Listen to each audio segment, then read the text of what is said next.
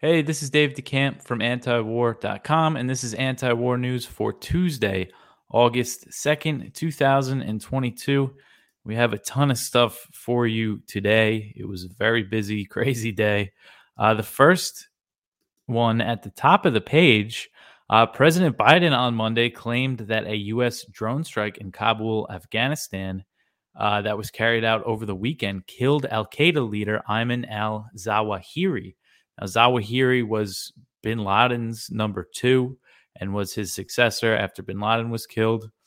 Um, so this kind of came out of nowhere. Uh, you know, the U.S. left Afghanistan. It's been almost a year now. They completed the withdrawal on August 30th, 2021. And there, this is the first known U.S. drone strike in Afghanistan since the withdrawal. Um, Biden is saying that U.S. intelligence located Zawahiri um, earlier this year and said that he moved to downtown Kabul to, quote, reunite with members of his immediate family, end quote. Um, Biden said he authorized the drone strike last week. Administration officials told the media that the drone strike was launched by the CIA. Uh, it's the first, I said that already, it's the first known drone strike since the U.S. left. Now, Biden claimed no civilians were killed in the strike, but the U.S. is known for, for undercounting civilian casualties, is notorious for it. Um, as a, an example here, the last known U.S. drone strike in Afghanistan occurred on August 29th, 2021, in Kabul, and it killed 10 civilians, including seven children. And initially, the U.S. military claimed the strike killed ISIS K members and described it as a righteous strike. That's the word that Mark Milley, the chairman of the Joint Chiefs of Staff, used to describe it righteous. And then we later found out that it just killed a bunch of civilians. And the only reason why we found that out is because at the time, during the withdrawal, you know, there was tons of Western media presence on the ground in Kabul. All eyes were on Afghanistan because a lot of times the drone strikes are in some remote villages where, and we never will really find out what happened.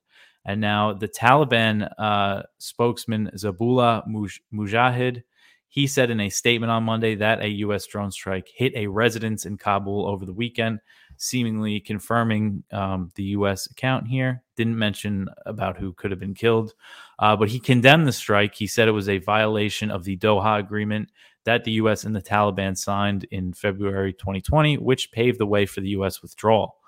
Um, and then again, I mentioned that Zawahiri was the successor to bin Laden, and I just had to throw in at the end that before, um, you know, the Taliban had offered to cooperate on bin Laden before the U.S. Uh, invaded Afghanistan. Even before the September 11th attacks, the Taliban offered to put bin Laden on trial, um, and this was confirmed by a CIA official. Um, and after the attacks, President George W. Bush rejected an offer from the Taliban to hand bin Laden over.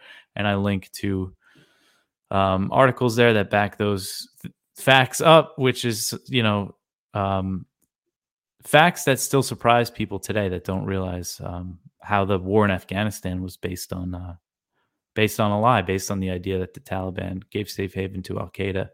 Um, so the next one here, more Nancy Pelosi.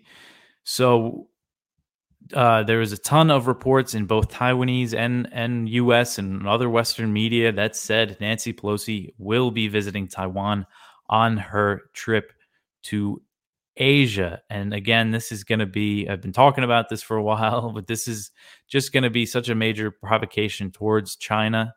Um, it's completely unnecessary. Uh, it's come out that the Biden administration fears it could provoke a major cross strait crisis. Uh, the U.S. military is, thinks it's not a good idea, yet she's going ahead with this trip anyway. Um, so she's leading a congressional delegation in the Asia Pacific right now. On Monday, they were in Singapore. And according to these reports, they're, they're going to arrive in Taiwan on Tuesday night. Um, and she will be meeting with Taiwanese President Tsai Ing wen on Wednesday, along with her congressional delegation. She's with five other House lawmakers, including Gregory Meeks so uh, we saw fresh warnings from China again on Monday because, like, they've they're making very clear that they're going to respond to this, and we don't know exactly how they're going to respond. Um, the Chinese Foreign Ministry spokesman reiterated that China will respond. He said that China's People's Liberation Army will not sit idly by. And then the People's Liberation Army's Eastern Theater Command, they posted a video on Weibo. Uh, it's a Chinese social media site, and they posted on uh, other social media like WeChat and stuff, um, just kind of a video showing off their military capabilities. And the video warned that the PLA would bury quote bury their incoming enemies end quote.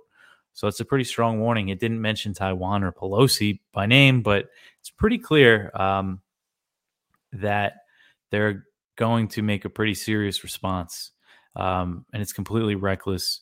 And then the White House kind of signaled, you know, we've seen that the Biden administration said they think it's a bad idea, but then we saw them pretty much say that they support the trip uh, on Monday. John Kirby, who's the White House national security spokesman, he said, "quote We want to make sure that when she travels overseas, she can do so safely and securely, and we're going to make sure of that." End quote. So the U.S. military is preparing for this trip.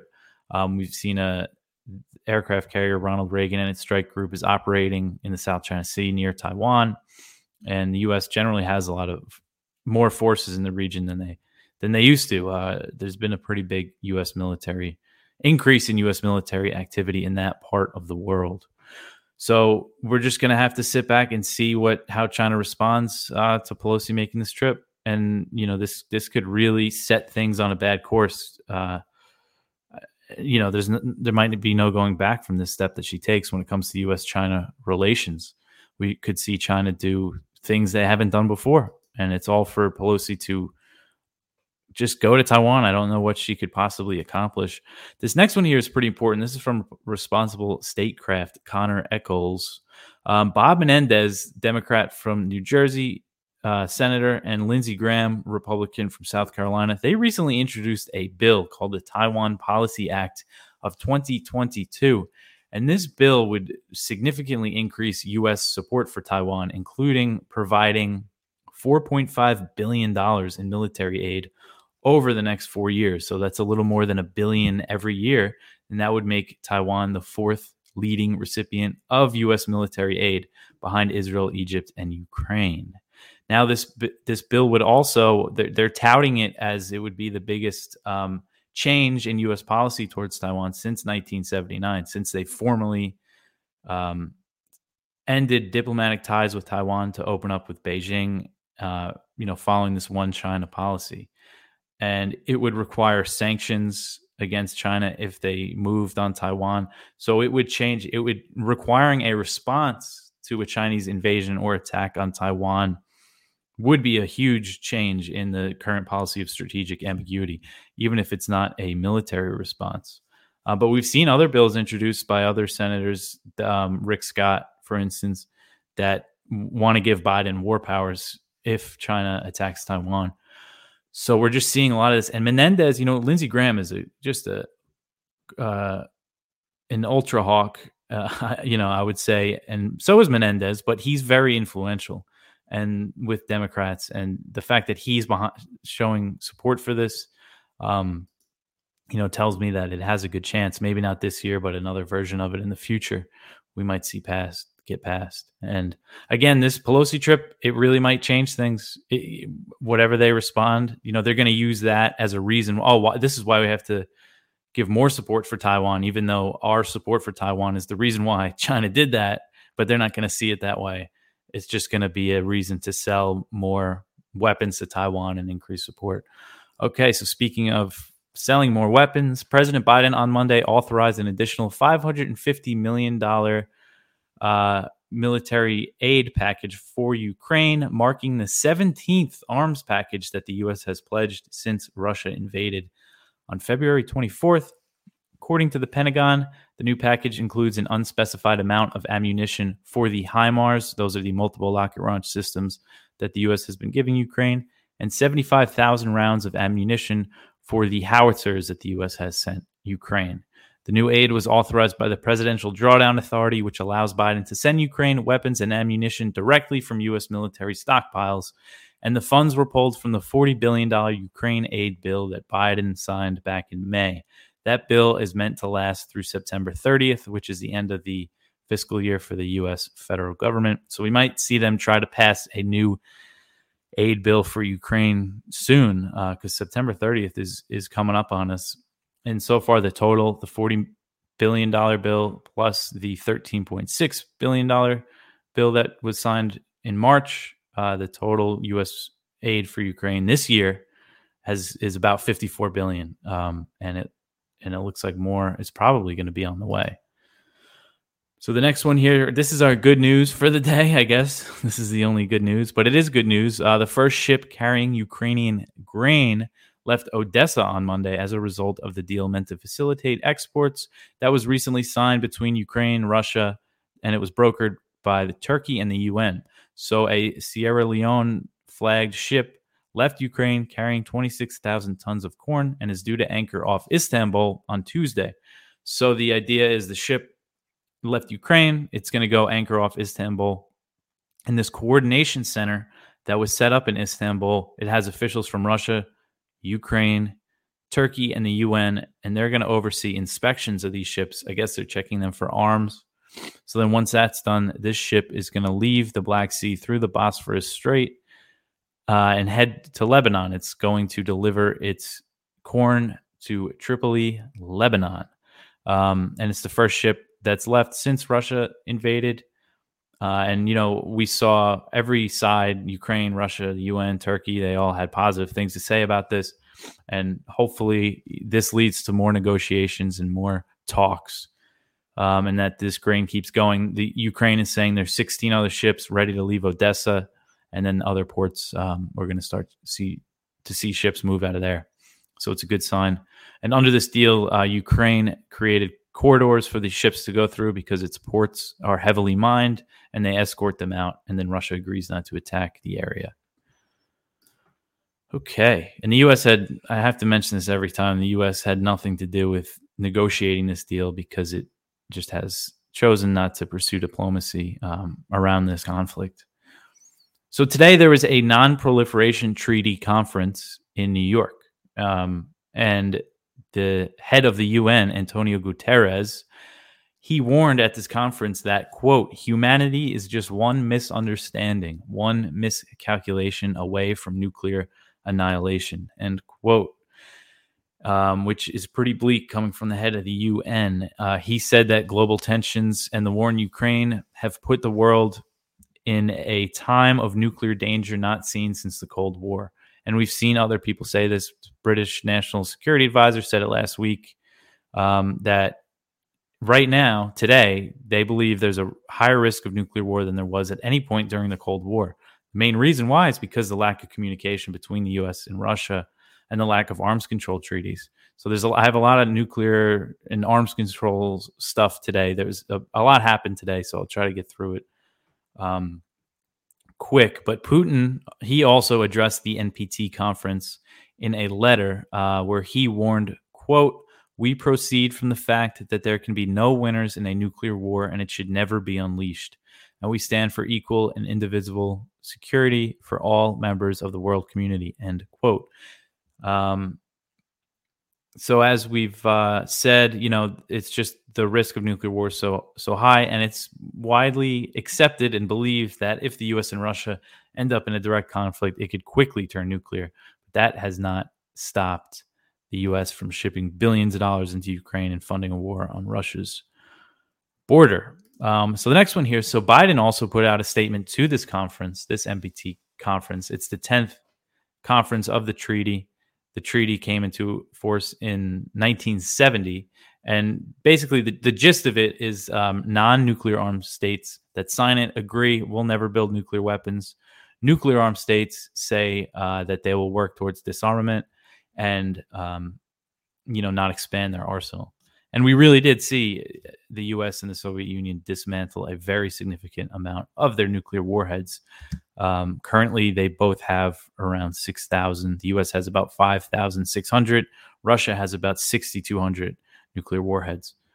Um, so Biden, he kind of sent a mixed signal to Moscow in his statement. It was kind of strange.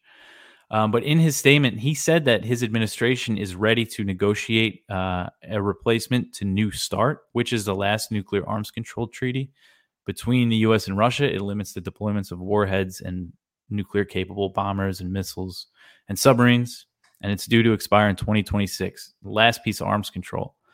So he says in this statement that they're ready to negotiate with Russia, but he adds this caveat that signals that he won't negotiate with Russia while it's fighting in Ukraine. He said, quote, but negotiations re- negotiation requires a willing partner operating in good faith, and Russia's brutal and unprovoked aggression in Ukraine has shattered peace in Europe and constitutes an attack on fundamental tenets of international order. In this context, Russia should demonstrate that it is ready to resume work on nuclear arms control with the United States. End quote. So that tells me he's saying as long as there's a war in Ukraine, we're not going to negotiate arms control with Russia. Um, and a, far, a Russian foreign ministry source told Reuters that basically that they were confused by the statement. The, the source said, "quote If this is still a serious intention, with whom exactly do they intend to discuss it?" End quote. So the U.S. cut off arms control talks with Moscow after it invaded Ukraine on February 24th. Russian officials have said since that they're interested in resuming that dialogue, but we haven't seen interest from the U.S. until this statement from Biden, which was, again, I think a mixed signal is the best way to describe it. So, uh, Israel, now, Israel is an interesting case when it comes to the non proliferation treaty um, because they have a secret nuclear weapons program. It's, they're estimated to have between ni- somewhere between 90 and 300 nuclear warheads. I've seen estimates higher than 300. Um,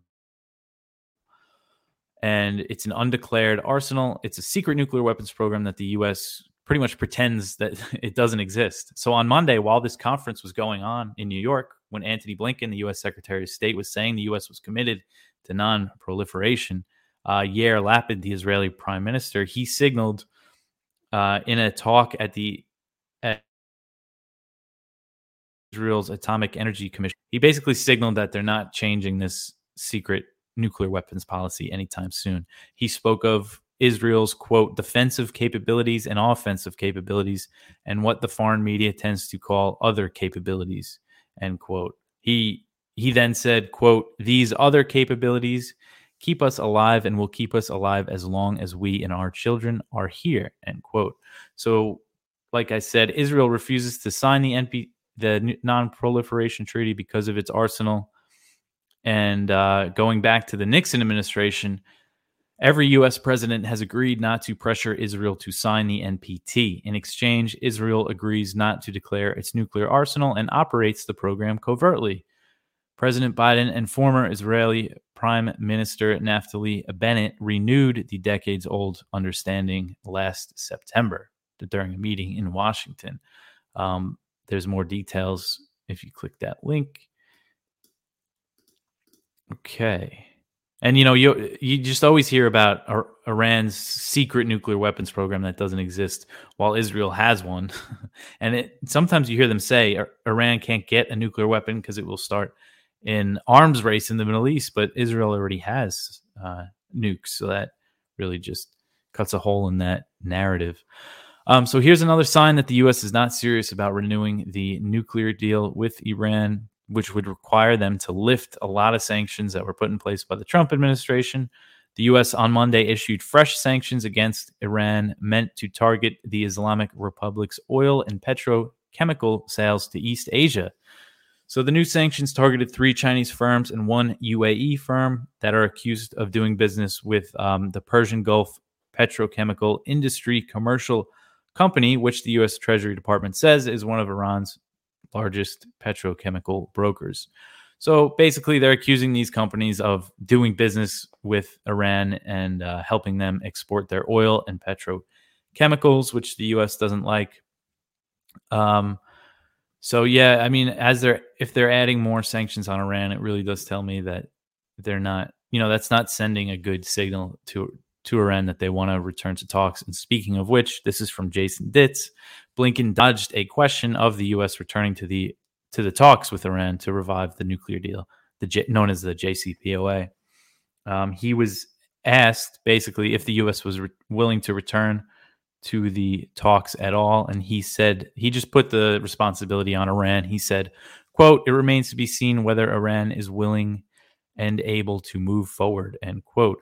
So basically, the Biden administration's position is a very hardline one. They refuse to lift the sanctions that Iran wants. They claim that they're not going to lift non uh, sanctions that aren't in line with the economic benefits that Iran would receive from the JCPOA. But it's really just nonsense because after the Trump administration withdrew from the deal in 2018, they just put sanction after sanction after sanction, some non nuclear related designated Iran's IRGC as a foreign terrorist organization, just put in place all these ridiculous sanctions.